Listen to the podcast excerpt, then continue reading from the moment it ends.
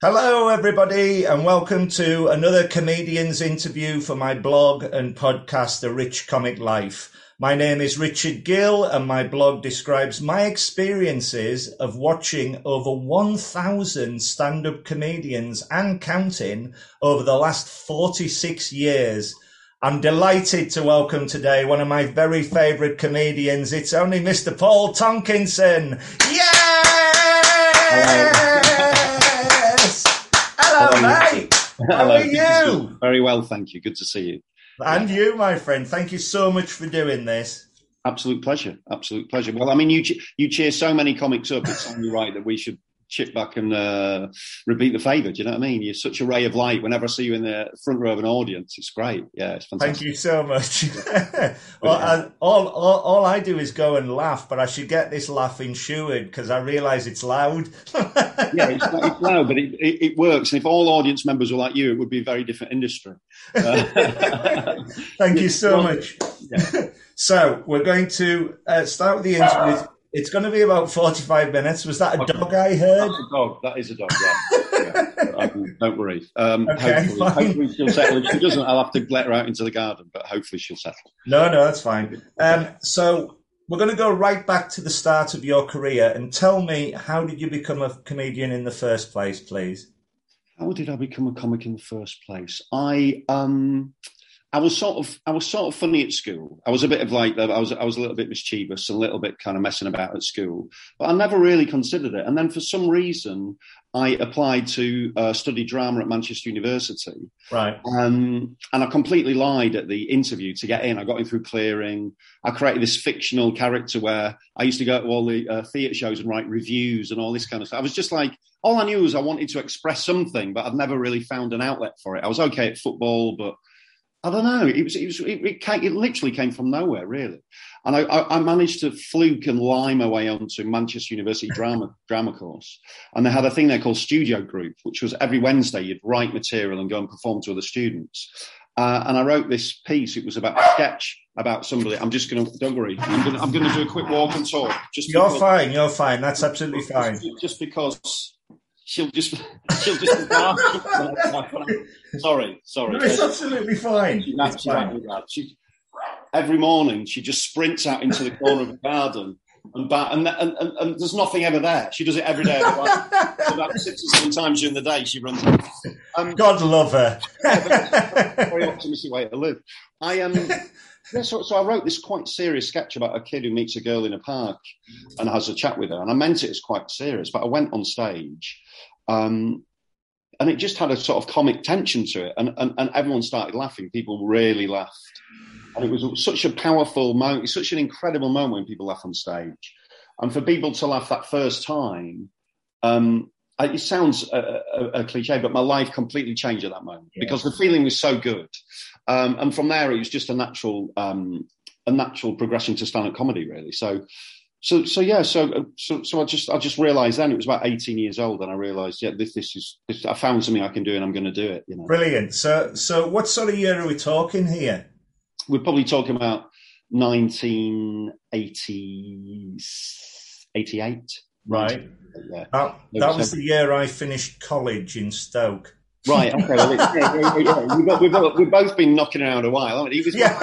It was my first year. We're not the young guns, are we? It, it was my first year at, at Manchester University, and I was from Northallerton. yeah. Um, and it was just people in my course, people like Toby Jones, who's got obviously gone on to do really well, and was, was Yeah. good mates. him. I, I, did, I was in a theatre group with him, and suddenly you're with these people who were very different to, to your mates in Northallerton. Do you know what I mean? Yeah, And yeah, yeah. and it Brilliant. was, it was very intoxicating. It was fantastic. Yeah. But So- the, first, the first gigs I did.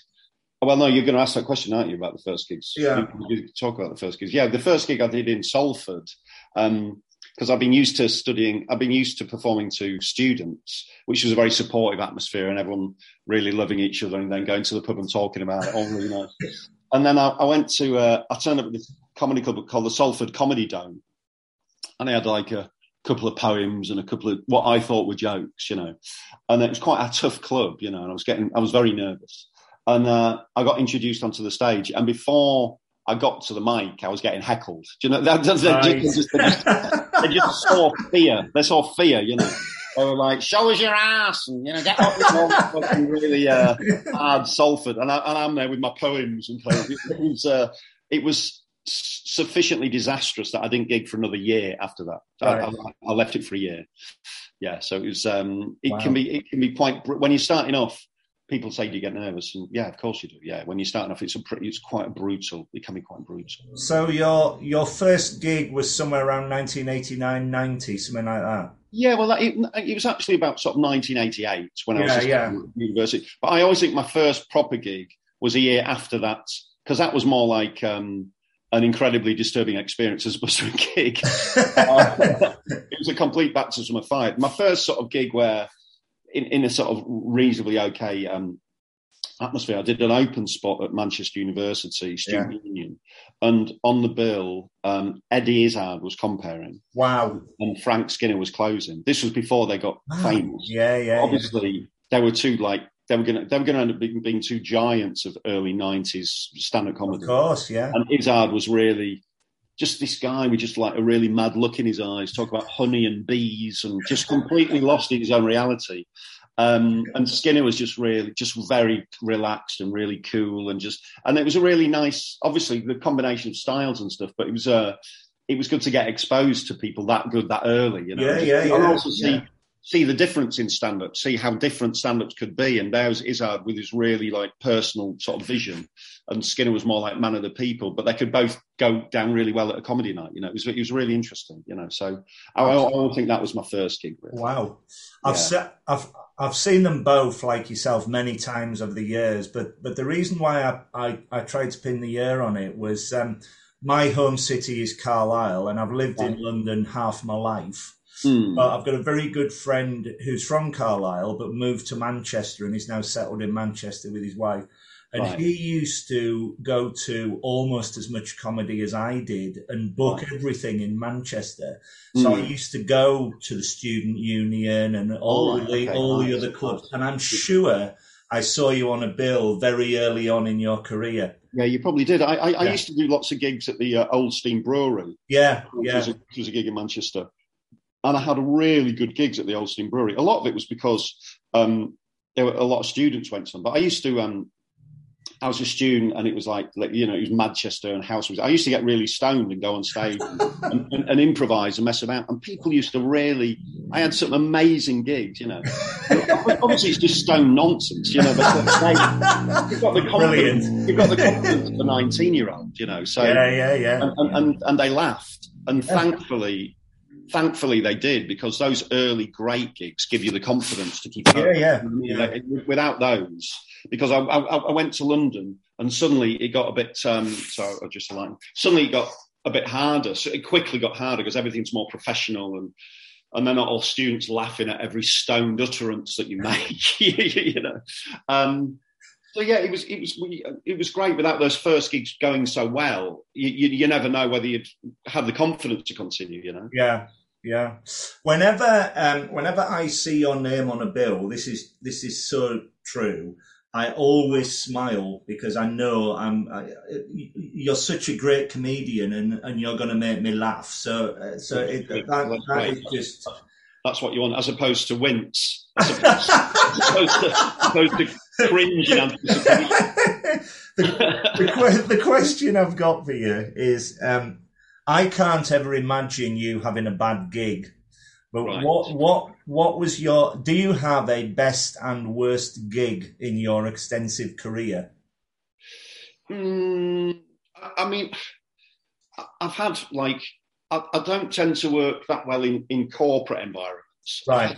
I've had some quite bad corporate experiences because really I'm quite a warm comic. I'm quite yeah. inclusive and warm and family and down to earth. And yeah. suddenly you're in a corporate environment. But probably my worst ever gig in, in terms of a corporate environment was um, I was doing a gig at the Great Room in uh, Park Lane in that uh, hotel. Wow. like a thousand people in this room. Yeah. uh, and, uh, and they're all TV professionals, but they're not they're not producers. They're more sort of like sort of you know sort of techies and that, whatever they were miserable they were very very miserable very miserable people i was doing i was booked to do 15 20 minutes and um and there's always a thing at corporates of just don't be rude whatever you do yeah, yeah, Yeah. So I go on stage. I'm trying to be funny. Um, it's not really working. People start chatting.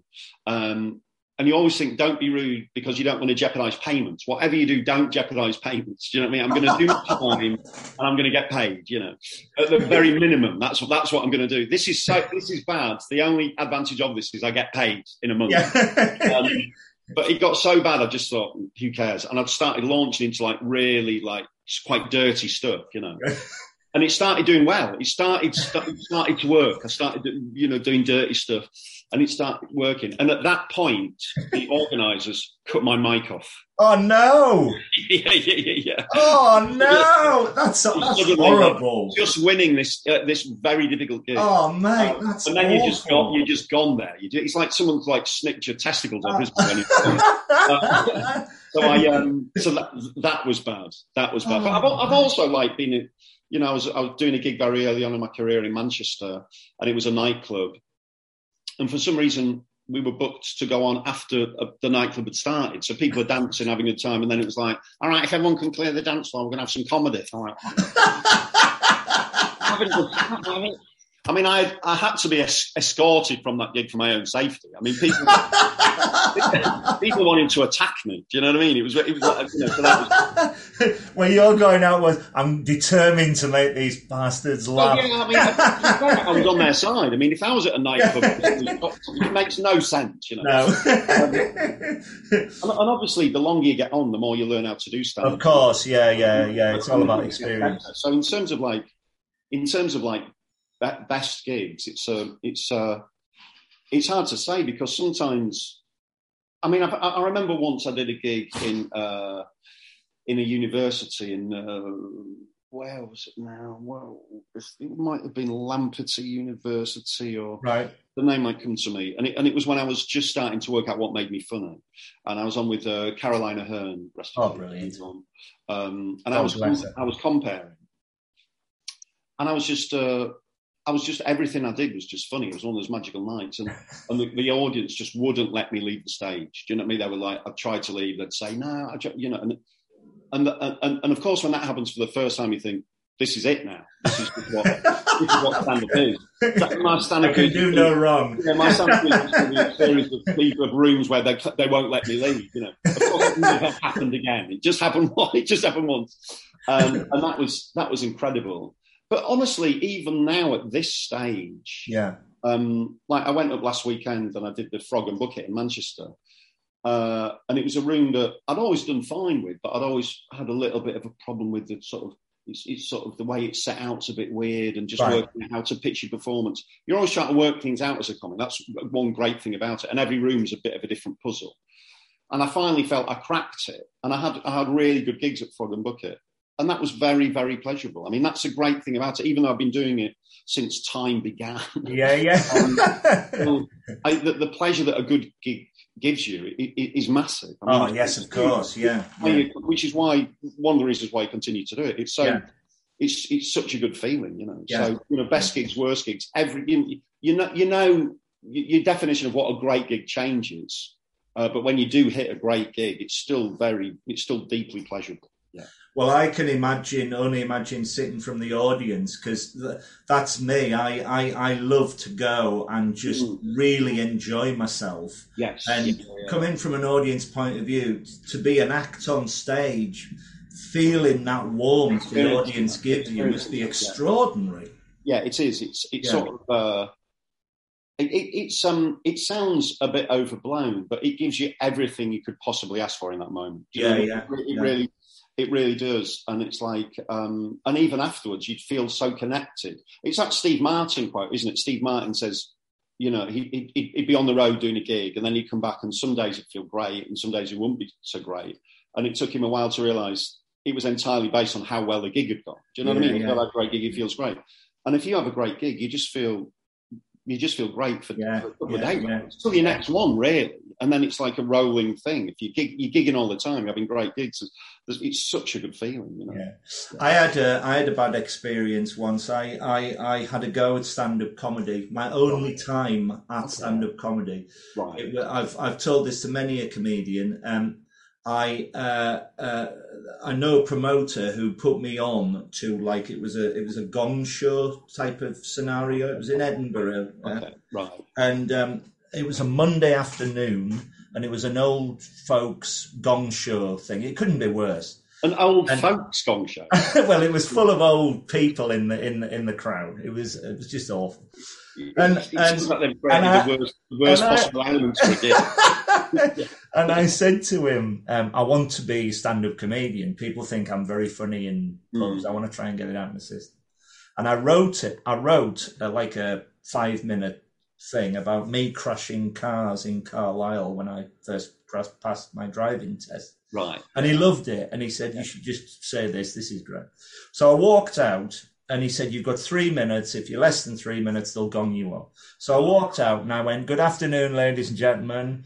Uh, people think I look, people think I look like Eddie the Eagle Edwards, but I can't see the resemblance myself. Yeah, yeah. And of course, when I, um, did the gig, I looked exactly like him. I still do. That's the joke. And some old bloke in the back just went, "Fuck off!" and gone me off. And so I was like, I walked off. That's harsh. That, that, that, that, that, doesn't, that didn't deserve it. Made the effort. You've got a classic opening line there. That was, Yeah. he's, in, he's in a bad mood. That guy. He's in a bad mood. well, the the the the promoter said to me, "Have another go," and the same thing happened. So, so I said to him, "Look," I said, um, "Never say never again," but I think my place is in the audience, supporting all the people who can do it well. So. yeah, maybe, maybe, or maybe it's just Edinburgh. Do you know what I mean? Yeah. Monday afternoon gong show. That, I mean, get any more worse elements. You got It the wasn't- show, It and wasn't the Monday best afternoon. experience. Yeah, you know, do you know what I mean? It's like, yeah,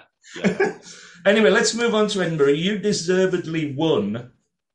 Uh, well, uh, there is a question before that. You deservedly won the 1992 Time Out Act of the Year award. Well done. And the Time Out Stand Up Comic of the Year 1997. Well done, you. Yeah, yeah, yeah. It was good Um, for, yeah, I mean, I mean, the '92 was uh, that was a new act of the year in Hackney, so I was just Yeah. starting out, Yeah, yeah. uh, and it was it was a re- it was a really good night. I mean, all my mates, all my mates came, um, and I was just emerging, just started, just moved to London, just started doing. I had loads of material about being on the tube, just just classic stuff about when you stand on the tube and then and then the tube starts going and you've got to, you've got to not fall over and tube surfing and all. I just Yeah, yeah, yeah.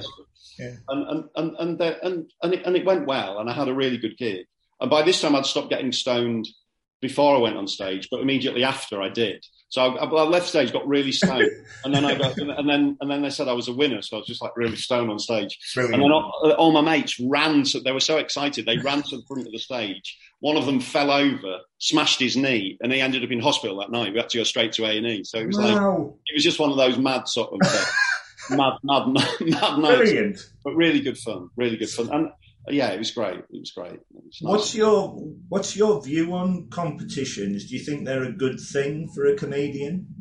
I think I think I mean I think industry wise I don't know whether they've got any power anymore. I mean they used to have a bit of power, but I think like like like the industry generally, there's so much there's so many channels, there's so many awards, so many different things going on. It's quite hard to uh, it's quite hard for, for any of them to break through. Yeah. But it's it, but it's good for a comedian to work. Sorry, is that a plane going? Oh, it's it's it's the traffic outside. Don't worry about it. It's it's no, no, no, no. I thought it was just rumbling. I thought, "Ear- earthquakes. it won't be. It, it won't. It won't affect you. earthquakes. I thought it was. Um, it's, I suddenly go. it's good. It's good for comedians to um, to learn how to deal with pressure. yeah, So so competition gives them a bit of a taste of pressure, and because a lot of comedy and success in a stand in a comedian's career or whatever is delivering in pressure moments and how you yeah, yeah, and, yeah. and how you rise above it or whatever.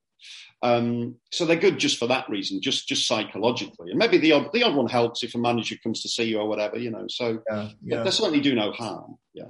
I um, when I when I first started this blog, I was invited to go on a writing course by a Mm. by a promoter, Mm. and um, I didn't really want to go, but I went for half a day, and the people around me all wanted to be reviewers, and um, she went round every one of them and, and really laid into them. You know, they were, they were all going about it the wrong way and everything. And then she came to me and she said, "We've we've forgotten why we've invited you." I said, "Well, I'm not a reviewer.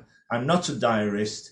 I'm not a critique." I'm a member of the audience and I'm out to have a good time. And I want to, I think I've got a very good idea for a very positive blog. And that's yeah. what I'm hoping I've done because yeah, it, yeah, it's, it's, it's so passionate. And they never bothered me again. anyway, let's move on to Edinburgh. Um, I am very fortunate to go to the Edinburgh Fringe every year. I haven't been this year in 2021. I haven't been in 2020, of course. Yeah, yeah but uh, I've been every year since 2005. Mm. Um, and when I go, I see about. I, I, always go the middle week, and I see about 50 shows. I'm mm. mad, and I'm just yeah, exhausted yeah, right. by the end of it. What was your first Edinburgh Fringe like? Can you remember? And yeah, um, yeah, I went in. Uh, I went in 19. 94. Right. Um, and uh, it was pretty, it was pretty hard. I mean, I, I, enjoyed it. It was it was really. I, I, did an hour a night for the first time. I did my show, and I thought I was thought I was okay uh, going up and it was I found it quite quite difficult. You had your first bad reviews, or yeah, yeah, good reviews as well, but your first, you know, the pain of your first bad review. It's like, how can this person think this of? Do you know what I mean? How can interpret my work like this? Um, and I, I, I, I, also had a, um, an agent at the time who was very hands on, uh, he was very good, actually. He was very good at making me funnier. It's a guy called Paul Duddridge, who, who managed he managed some good people in the nineties. He managed uh, Rob Brydon and Phil Jupitus, some various right. people. Was, he was great. But part of his thing was he really he really broke down your comedy. He really took to, to help you get better. So so we'd sit on the front row during gigs, and I'd be performing. Sometimes there'd only be like ten people there, and his,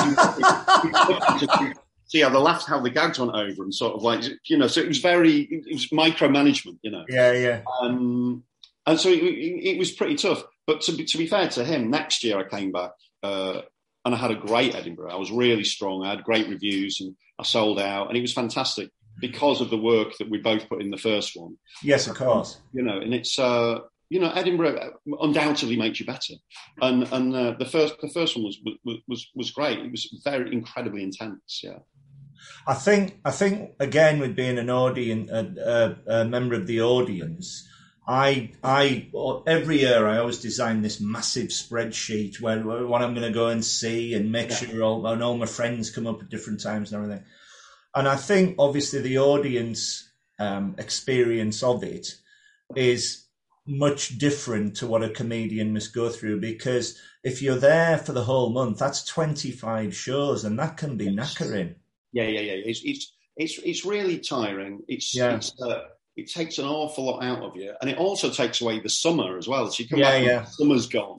Yeah, um, I know you've got to cope with that sort of being being with all the comics and people having massively different festivals. I always think the posters should change during the festival to reflect the festival you're having. So on the first day, it's everyone's like, you know, everyone's like really, really, and over, over the weeks, the, the posters should it, should, change. It should be like holograms. Um, it, it's it, you know it's a trade show. It can be political. Yeah. It's, it's, you know I've seen people have I've seen fantastic comics get unrecognised by Edinburgh. Seen, yeah. but, but it's it's it, it's it's it, it's great fun if you've got the energy to really throw yourself at it. It's amazing. Yeah, yeah. yeah. Um, I, I, did about I did like six or seven between mid 90s and the last one i did was 2007 right um, uh, and, and, i really enjoyed that last one but uh, it sort of stages in your life and whether yeah. it makes sense and stuff to go and and um, and, and it's hard for me to justify now going going to Edinburgh. I, I still nip up and see people and do the odd show, but to do a whole month becomes a, a bit more. Yeah. As you say, it's it's hard work, you know. Yeah. It's, I o- I always remember um, there was a comedian I saw who shall remain nameless in a little tiny calf and I was there with a friend of mine who was reviewing uh, his act for a mm. newspaper. Right. And he walked on, the comedian, and there was me, my mate, and a, a Scotsman in the front row. There, was- there was only there was about three people in a room of about eighty. Could have been eighty. And he bounded out. He was so enthusiastic. And he went, "Hello, ladies and gentlemen," and then he went, "Oh, there's only three in the audience. Let me buy you a drink. Thank you so much for coming along. Let's all go to the bar." Oh, yeah, yeah. And the Scotsman in the front row went, "No, I've paid my six pound. Do the hour." and he had to do it. And it's like the show must go on. You know, yeah, really felt for him. Yeah, it's pretty. It's, it's pretty tricky. I mean, I've done an hour to four people before. Uh, Oh, mate. I had, I had a, I had a great. Ironically, I had a great gig. It's all, it's all about your state of mind. This was my good Edinburgh. This was like day two, of my good Edinburgh. And, Yeah. uh, and I really believed in my show. A lot of it, you, if you believe in your show, it's so crucial. It's always yeah. crucial. It's always crucial on stage to believe that what you're saying is funny and to find it funny yourself. But even more so if you're doing it to an hour in front of four people. Do you know what I mean? It's like if they think you're faking it, they will find out with four. And I Yeah. was on stage before, and then at one stage, one bloke went to the toilet, and then you just then you put it free. Do you know? Do you know what I mean? Um, but, but such was my energy, I was splashing out all over, There. Brilliant. and and, and that that's that's called youth. You, do you know what I mean? That's Yeah, yeah. energy. This Uh, is this is the thing I get with your act. It's it's so energetic and you're so confident on stage. Um, do you you mentioned it before? You touched on it before. Do you suffer from any nerves before you go on stage? And if so, how do you cope with them? I think I think you always suffer from some nerves. I think it's sort of like it's it's more sort of like a dread that's building up during the night. Yeah. You owe someone something. Do you know what I mean? It's like, and, and I think it's important to, and I think it's good to feel that. And I think, and I think, you know, initially, I mean, like I've had like experiences where you're doing like gigs to like fifteen thousand people, you know, for the first time, uh, and that can be nerve that that can be nerve wracking. Um, and you just got to, you just you just say to yourself very simple messages. It's just like, I've done this thousands of times. I can I can obviously do it. The more relaxed I am, the better it's going to be. It, be, it becomes a bit. Um, you just change the way your head's thinking, don't you? You try, you try, yeah. and you try and change state. You try and say, "I'm not nervous. I'm excited," and you, Yeah, you yeah. excitement and a, an experience to be enjoyed. And you know, there's that sort of, you know, Woody Allen talks about luxuriating in the act of performance, and it's true. yeah. You know, the more the more you luxuriate in the act itself, every gig is different. Um, and you have to embrace that difference. That that number of people, you'll only be in front of that number of people for one time ever in your life. Yeah, yeah. Honoring, it's honoring that. It's trying to hit you with a fresh, with a fresh uh, frame of mind and an, uh, and, and an fascinating. You've got, you've got to try and look. I, for me, I have to try and love the crowd. I have to try Yeah, and yeah. and sometimes that can be quite difficult because sometimes they're a bit of a pain. Sometimes they're drunk and, and aggressive, and you know what I mean? But you've got to. try- I have to feel positively about them. You know. Would Um, you, would know. you say as soon as you walk out fr- and walk from the wings to the microphone, or is it when you start talking that all the nerves go away and you're away? Yeah, something changes the minute Yeah. you get on stage. I mean, something some, something happens, Yeah, um, and it's important to feel those because if you, if you don't, there's a problem. Because you, you, after a while, you can get to the other stage where you're not, you don't feel any nerves, and, and, and that's and it's I've got to do a gig. Do you know what I mean? You, You've got to be Yeah. careful. You have to feel, you have to feel excited, or you have to think every gig I'm going to try a new bit to give it an element of difference. Or, do you know what I mean? You've got to. Do you know what I mean? You, yeah, yeah, yeah. Exactly. get- I know. I, I know exactly what you're saying. get I- guys who've obviously been doing it for years and they're not nervous at Yeah. all, and they're not having great gigs. Do you know what I mean? you want to, you've got to keep your standards up and keep Yeah. the experience. You know. Yeah, yeah, yeah, yeah. W- wonderful. Um, I've seen you many, many times on stage over the years, from Mm. those clubs in Manchester when you first started, through to Mm. Always Be Comedy, through to headliners, um, through to the Bedford Arms. I've I saw Oh, yeah, there. that's been hard. wonderful, wonderful venues. Um, and you deliver, or I say, you always deliver incredibly funny sets and routines. Mm. You're you're a great visual comedian as well. You Mm. you always your face pulling is extraordinary to react to the jokes of thing. Um, please describe your writing process if you've got one, Yeah. And where do you get your ideas from for your routines? Well, or if you're writing a solo show? Yeah, I mean, I get, I get ideas. You, you, get ideas constantly, don't you? So I Yeah. get ideas. You get ideas constantly. I'm constantly making notes on my phone and stuff. Um, and the the initial idea has to be. It, it, it, it's it's all about. So I write down little thoughts. What what what what do I find funny?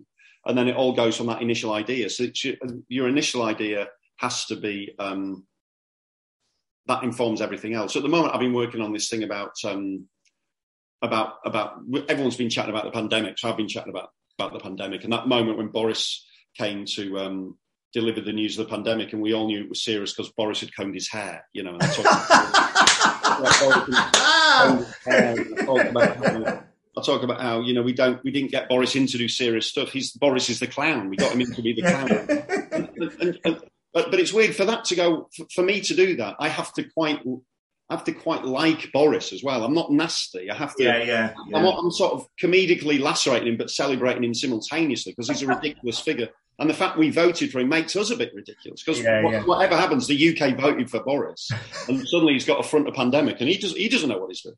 So it, it has to come from you, doesn't it? It comes Yes, from yeah. you know whether the thought is funny, and and and it has to strike true to you. And then I um physically explore explore that a little bit, and and and, uh, and, and just write and develop and freeform on paper and take it to the stage. And some bits work really well, and some bits don't, and you soon find out. And the, and, and Seinfeld talks about that thing of like um, some gigs make you contract what new material you do, and some gigs make you expand. Yeah. So when a crowd laughs, it relaxes them, it relaxes you. And in that moment, you often find new bits in your stuff. Even after years of doing it, if, it, if they're laughing enough and you're relaxed enough, you'll find a new bit and it will develop, you know. So it does develop on stage, but I do 80, 85% of it off stage. Yeah, And yeah. I work at it quite intricately and try and work out how can I physically act this out and how can I paint the picture, you know. Um, and yeah, it's um, it, it's it, it, it, it's it's you know I always think with stand-up comedy, it's not necessarily an arts an arts form. I see it as arts and crafts. Yeah, yeah, yeah, yeah. That's a great answer. Yeah. It was the craft of the performance. And Yeah. I've also I've also benefited a lot because I've worked closely with uh, with McIntyre. I work very closely with Michael McIntyre. Yes. uh, with- with him. Um, not necessarily writing his stuff, but we work on on his shows together and we talk a lot about it and about comedy and stuff. And, and no matter what people think about him, a lot of people are sniffy, can be sniffy about Michael. At what he does, he's Yeah. probably the best in the world. Do you know what I mean? Yeah, He's- I, yeah, He's an incredible performer Yeah. with massively high standards yeah, um, and he works really, really hard to make it look that easy. So it's been good for me to, um, and he's physical as well. So we're in the same ball, we're in the same ballpark, but obviously. Um, he's a much more successful uh, practitioner of it. but it's been nice to be exposed to it. Do you know what I Uh, mean? yeah, wonderful. I mean, it keeps me uh, en- engaged with it and, and inspires me. Um, so yeah, you're scribbling all the time, and then you take it out. But that first thought has to ignite, and if it's true and it lands, then everything goes from that Either first. way. That's that's that's wonderful. I first saw Michael McIntyre in a hut in Edinburgh play about forty people Yes, before he was yeah. famous, Yeah, and you could tell then how wonderful he was. yeah, yeah, yeah. yeah, and um, uh, we had I had on the on uh, uh, I had on the podcast uh, very recently Barry Cryer, unbelievably, and I had and I, and and what an interview that was, and of Yeah, course Ray Cameron, McIntyre's dad, Yes, uh, created t- uh, the Kenny Everett show with Barry Cryer, yeah, and, and it was extraordinary to to listen to how this big comic jigsaw all intertwines Yeah. and how Yeah, yeah. everybody starts off and it's Absolutely, yeah, it's absolutely. absolutely fascinating. Um, how do you remember all your jokes and routines? Do you have a way of remembering them all to get from A to B? Uh, no, I mean, you know, over over time they get. I'm, I'm at the stage now where I've got a sort of floating. For, for, for stuff to work well in clubs, it has to be really, really good and really solid and re- to work everywhere. Sure. Um, yeah. So, so by the time it's reached that stage, you sort of know it. Do you know what I mean? You've crafted Yeah. it, you sort of know it. But uh, and I'm at the stage now where I've probably got about and material comes in and out of stuff according to how funny you're finding it at the time. I've got about 45 minutes of floating stuff that's floating around good enough. and then I, and then I wait. I have a look at the crowd and see what I think they're like, and it just and I sort of pick and choose and mix and match, and that so that means every gig becomes a bit bit different and enjoyable. Oh, that's And then it's more about sort of how do you get from from one bit to the other, you know, and that and that can get a little bit. You need to. I try and work that out. Think about that a little bit, you know, just so it seems natural yeah, yeah. You know, but uh, it, it's sort of it's all it's all in there. But but uh, but what what uh, the worst thing is to be on stage wondering what's coming next. You can't. Be I mean, for years, for years I used to take, Terrifying. yeah, for years I used to take my set list on with me in my pocket. And of course, I've never looked at it. It's crazy. This crazy insurance policy. It's like, you know, you see comics do it now. They're writing on their hands. yeah, yeah, yeah. You have to back yourself ultimately, don't you? Yeah, yeah. If you get your material, then you've just got to be funny in the room, and that's it. That's what comedy is. That's Yeah, it. yeah. So, uh, so no, I don't take anything on with me. I'm not writing. No. There's no, you know, it's you constantly try to reduce any barriers that you put between yourself and the crowd, and just be Yeah. there and have the confidence. And let's face it, when you've been doing it as long as me, you should have that confidence. Yes. I'm not, I'm not thinking about the next thing, you know. well, um, one of the most creative things I've ever done, apart from this blog and podcast, I once wrote a play which we put on for comic relief. It was just a half-hour play. It's, it's called The Applicant. It's about a, a bloke who comes. It's basically me. It's about a bloke who comes down to London, has a very successful girlfriend, and he can't get a job. He has a series of interviews. Hmm. My mate uh, uh, is very good with accents, and he played all the interview, all, all, all the interviewers, and it, it was just me. And so I would run on to the stage. I, I was the interviewee, and um, I would do a monologue to the audience, and then the interview, and then a monologue and an interview. And of Wow. course, we'd rehearsed this for ten weeks, and when I ran on on the first night, I completely forgot the monologue, and I wrote it. I was I was like a rabbit in headlights. Yeah, of course, of course, of course. So what happened? What did you do? Did you run off? Well, uh, well, the the my favourite joke in it was his name. It was called Norman Oliver Hope, which was N O Hope with the letter. Yeah. He got his letter. Right. So I, I, I just screamed Norman, Dad, Sweet Shop, Carlisle, and I was trying to link it all together.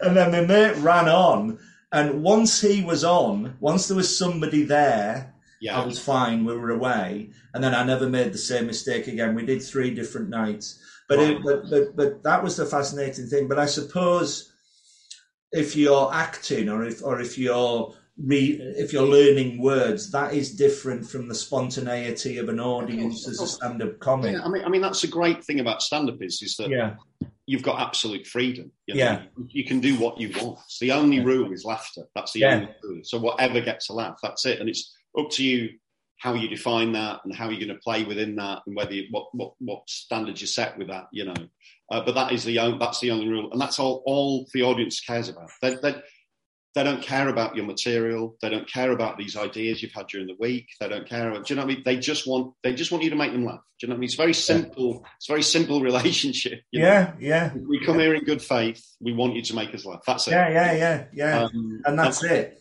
yeah, yeah. So, so when I work with um, with McIntyre, it's like, and, and what makes him different to a lot of comics? I know comics who like they still do persist with material even though it doesn't go down well because they like it. So I like it, so I'll keep doing it. You know, that's not the job. That's not the for me. That's not the job. You know, No. And for McIntyre, if if it's not working.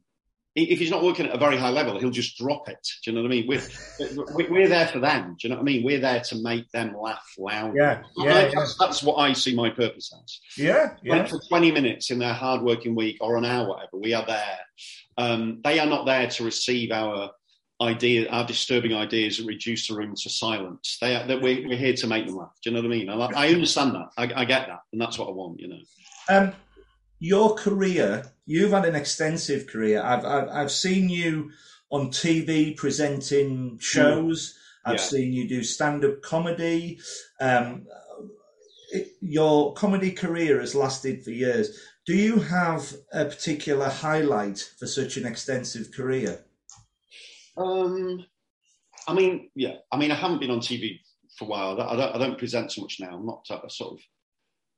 It sort of feels like a different phase of my life, really. Now the, the presenting thing, I'm not particularly attracted to that idea. Yeah. But, but I liked. I, I did a show uh, called MTV Hot, which was years ago on MTV, and that was a again, that I had a lot of freedom. It was a daily show. Yeah. I came in with with a couple of mates, uh, a guy called David Hales, who was a very talented young, young man, and we did um, we just did little jokes about about the world of music, like Michael Jackson or what, whatever's gone on in music. Yeah, yeah, yeah. We had we had ten links to do every day, 10, 10 links of about between a minute and two minutes. And we could be as silly as we wanted. And it was just really good fun. You could create characters or do little opinion pieces or little rants. Or, and I was, it was just me in a white studio um, to performing to a camera, and it was just really good fun. It was just really, really good fun. That's brilliant. And, and, and, it was that. So that freedom was was great. It was a great first job in telly, just to just to do and play around and have fun. Oh, oh it wasn't my first job in telly, but it was just it was a nice. It was it was it was a really nice job. I enjoyed yeah. it. I enjoyed doing. Um, I enjoyed hosting XFM Manchester, the radio show there. I, I enjoyed doing morning radio. I think I think doing morning radio is a very privileged position because you're waking people up. You're introducing yeah. them to the day, you know. And again, and again, you've got a lot of freedom in morning radio. You read the papers, you have a chat, you take some phone calls. The, the show changes. Do you know what I mean? There's that sort of freedom. brilliant. Yeah, yeah, yeah. Of course, yeah. Like that. And that, and recently, I, I, I, wrote a book about um, about running. Um, and uh, and that did really well. That's, that's doing well, and so there's there's always highlights. So if, if, yeah. you, if you're in, if you're engaging what you do, or when when I go touring around the world with McIntyre, we do big arenas. That, that's a very that's very very pleasurable. Yeah. Um, I, I, I, to be fair, I feel uh, just uh, existing in this industry for as long as I have is, is, is just a series of highlights. really, I mean, that's the, brilliant. I mean, the reality of driving to Manchester isn't a highlight, but the reality of performing in Manchester and really making people laugh and the feeling afterwards still remains a, a simple pleasure for me. And you know, I come from a background that's very much um, not geared around showbiz at, at, all. Yeah. I remember when I told people uh, that I was going to go away and do, study drama in, in Manchester. Um, the postman from I was I lived in Northallerton. The postman from, North, from Northallerton came to me. He said, uh, "He said you don't want to work in show business. You know, show business. They've got they've got Jews. They've got drugs gays, you know, it was like that was my that was my incredible, incredible. that was great. What a laugh! Let's go. Um, my background's completely anti-showbiz. You know, do you know? that, That's so one, what a wonderful answer gravy. again. It's all gravy for me. It really is. It's all it's all yeah. fantastic. You know. Uh, well, well, well, long may you carry on, my friend, because you're hilarious. You really are. Um, let's move on. Um, during the last 18 months, of course, it's been an awful time. Mm. Um, have you done many online gigs or um, what? what's your view of them comp- as opposed to live stand up gigs? I mean, the, the truth is, I, I, didn't do any online. Right. Um, uh, I was lucky enough financially not to need to. So right. if, I, would had to do them for money, of course I'd have done them. Yeah. Um, but I didn't have to do them. And to me, they're so uh, not what stand up is. I, I, I, didn't want to do them as sort of as, an, as an experiment. People yeah. are saying, "Oh, isn't it a shame that, that the Zoom gigs are going?" I don't think so. Um, yeah. But but I mean, there's a there's a there's a case around some people can't make normal gigs. There's a case about inclusivity. I totally get that. I see them. I see the purpose they serve. Yeah. Um, I just don't really want to do them. And no. I, I, couldn't even do Zoom socially. I found it, too, it just didn't get like, I'm so pleased we're here. yeah, yeah, yeah. This is fine, but like, because there's only two of us. Yeah, um, yeah. My mate, but like, my mates tried to do like a Zoom quiz early on in um, pandemic, and then no one, you can't speak at the same time. It, it was like it was like mock the week with mates, you know. It, it was tragic. it was just tragic. You had to wait to say something, and then you know, uh, I, I, couldn't even honestly. I just it, it made me yeah. it made me miss my mates so much. It was the illusion of connection with them because when you see all your mates, you go in different rooms, you have different chats with different people at different times, and yeah, I found it. I, am just not psychologically. I don't think I'm psychologically strong enough, you know. No, no. Um, I, but I know guys. Who, I know comics who did Zoom gigs, and they just said, I'm doing it for the money. That's it. And they were so disengaged. I know some comics who did Zoom gigs and they turned the sound off, so they couldn't even hear the crowd. they're just walking around the room doing their material. They're not even reacting to any sound at all. that's,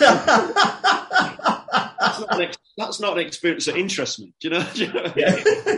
What is what is because the checks in the post. So yeah, yeah.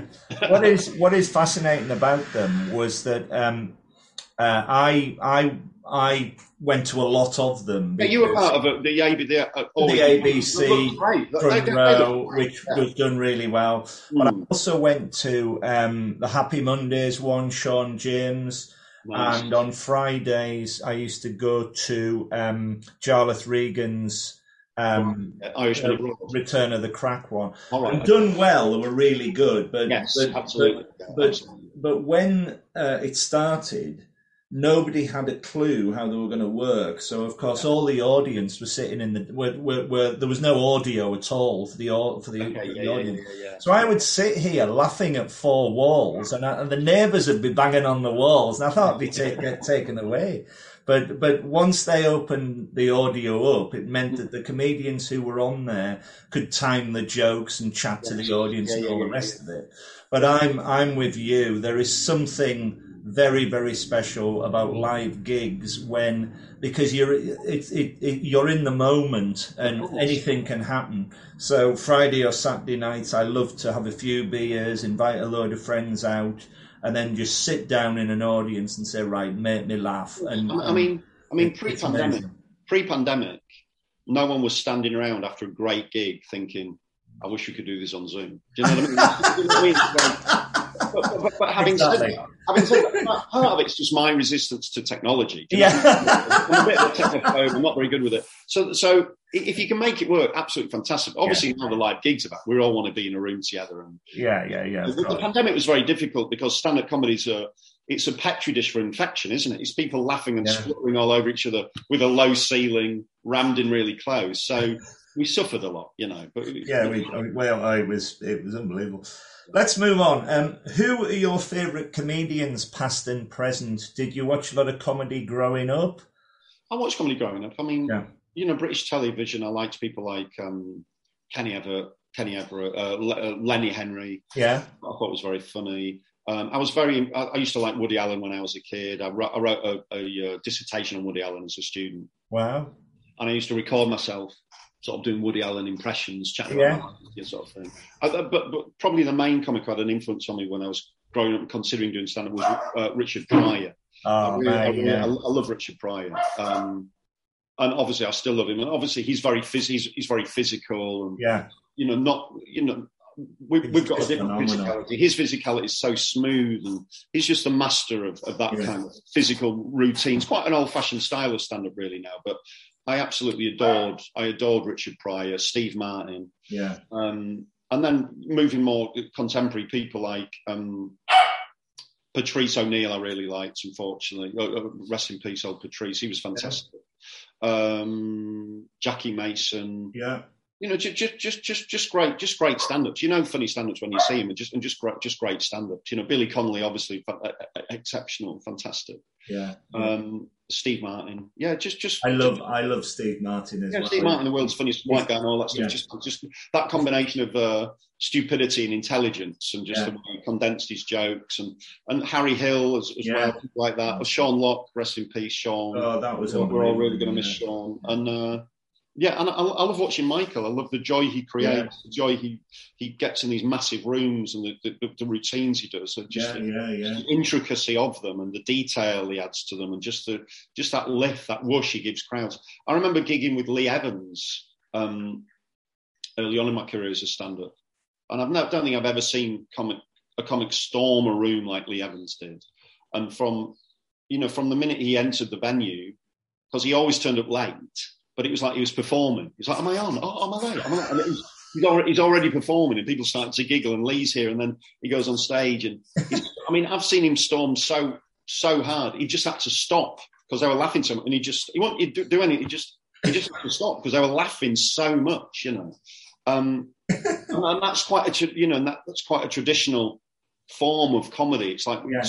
there's, there's, a there's a strand of uh, the comedic industry that doesn't uh, uh, that doesn't respect that. Do you know what I mean? But for me, I'm always going from that thing of like, there's something so powerful here, you know. Oh yeah. So I, re- I really like Lee Evans. Yeah. Lee, Lee Evans um, would always um, play uh, Carlisle as a as a minor gig to, to as a test gig for his bigger yes. um, arena tours, and I yeah, saw him yeah, two or three times and it was extraordinary watching because of course, the trick he had was every single joke he told would be followed by a visual expression Yes. that would have you crying with laughter. yeah, yeah, yeah. And and and it, it's such a great gift to have. yeah. Um, uh, following on from that, like me, do you go to a lot of gigs as a member of the audience? no. I don't know why I asked that question because everybody says no.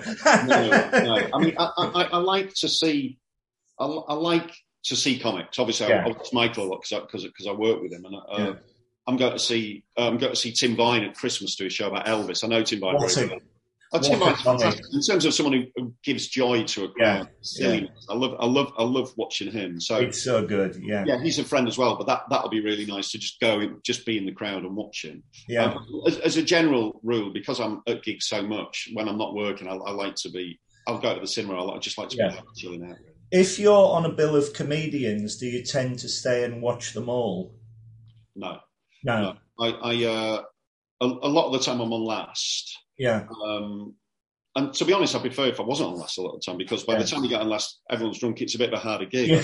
I'm much, prefer being on course. second. Yeah. I'm much prefer being on second. It's uh, I've, I've, I've had a couple of gigs recently where I've been on second, and it's such an easy gig. It's like a different experience. It's Yeah, really it's, yeah. because the peak of the evening, first act warms everyone up, second act they're just right, and it's uh, it's such a different experience. Um, I like to be. If I'm there, I like to get there a little bit early so I can see the room, see the comics, see what people are laughing at. Yeah. You just try to what you like a sort of detective case in a crime scene in a way. You're looking for You're casing the room, aren't yeah, you? you're looking at what, Yeah, what, what, yeah. what's the atmosphere of the crowd. Are there any characters in the crowd? Is it what's happened? You want the story of the evening. You don't want to hit it totally cold. It's nice to know what's been going on. So if if I'm there early on, I'll often see the whole show before I go on last. Yeah. Uh, but if I'm on first, I'm either doubling up or I'm off home. Yeah, yeah, yeah. the reason I ask the questions is um, there is a section in my blog called "The Ones That Got Away," Right. and, I, and I've written twenty-five uh, comedians who have either sadly passed on or have missed seeing. And top of the tree for me was Morecambe and Wise, who, Right. When we grew up, I've never seen any comedians on TV where an entire family was crying with laughter. Yeah, yeah, Um, yeah. we were we were very fortunate. Um, we were on holiday in Scarborough when I was seven, and Mm. we, and I saw Les Dawson, and he was Right. extraordinary. Yeah, And then, a, and then a year later, we saw Tommy Cooper. no, yeah, uh, well, I mean, these- are I mean- absolute, absolute titans, aren't Yeah, yeah. And then, of course, from there, it led to everything else. Yeah, I mean the first the first comic I saw uh, was uh, Jimmy Tarbuck when I was about eight in Scarborough. My dad Right. just went to this gig and I saw Jimmy Tarbuck, uh, and it was just getting aware of wow that this even exists. Yeah, yeah, that, yeah. That, men and women just stand up and make people laugh, and everyone, Yeah, yeah, what's, hap- what's happening? Yeah. definitely ignited them because it's so absurd, isn't it? That we give, wow, just, we're just all here for him, and everyone's laughing. It was such a nice, such a nice feeling. I- Obviously, it is. It is. It's extraordinary. simplicity of it, yeah. I, al- I always remember age 10, we went, to, uh, mum and dad took me to see Tom O'Connor at Paignton, and he sadly recently passed on. But he's of, he's of note to me because I can remember as clear as day, he was on doing the patter and the comedy on stage, and I suddenly burst out laughing at him. And he got floored. It floored him because I was too loud. And and I thought, Mike, was that me? And he walked off and then came back on again and carried on. And, and he, he sort of like nodded to me at the end of it. I thought, my, my laugh's extraordinary. And that, and that, and that was it. But, um, but yeah, it, it's amazing. There are so many great experiences watching this wonderful art form of Mm. comedy. And, and Yeah, yeah, thank you so much for, for making me laugh so much. Absolutely. Um, just before we go, uh, uh, I would like to thank you as well because you have been, whenever we've met, you have been very supportive of my blog and this podcast and everything like that. Um, just before we go, uh, is there anything else you'd like to say? Have you um, got any gigs coming up? Do, uh, what's your social media uh, on- thing? I'm- you have I'm a on- I'm- website? I'm on Twitter, uh, uh, so but to be honest, usually when I'm drunk watching the football. Uh, but, but, I do. I, I, the, the, podcast, uh, running commentary, I do a, a, podcast. It's not just about running by any means, but me and Rob Deering record it when we run. Um, and I've seen you both on there, yeah. yeah. That's been going for a few years, and that's doing well. So that's that's worth it. We talk about comedy a lot in there in our lives and stuff. And I've just uh, uh, my book was lucky enough to win a, a, Daily Telegraph Sports Entertainment Book of the Year award recently. Congratulations! That's out. Twenty six point two miles to happiness. That's out. So, so if you want to have, a little read again, it's not just about running; it spins into comedy and life. Yeah, yeah, yeah, yeah, yeah. I'm, I'm going to buy it. I'm, I'm going to get it definitely next time I see you, I might, I might just give you a copy, mate. Don't worry. Oh, you're very kind. Well, thank you so much. You've been an absolutely really wonderful guest, and I'm looking forward so much to see you again live soon. I really am. You're, you're a very, very funny man, and long live what you do, because because it's it's just such a positive thing. Same here, mate. I, I feel exactly the same towards you. I really do. Very much appreciate it. Well, you're very kind. Thank you so much. Best. Thanks now. Bye bye.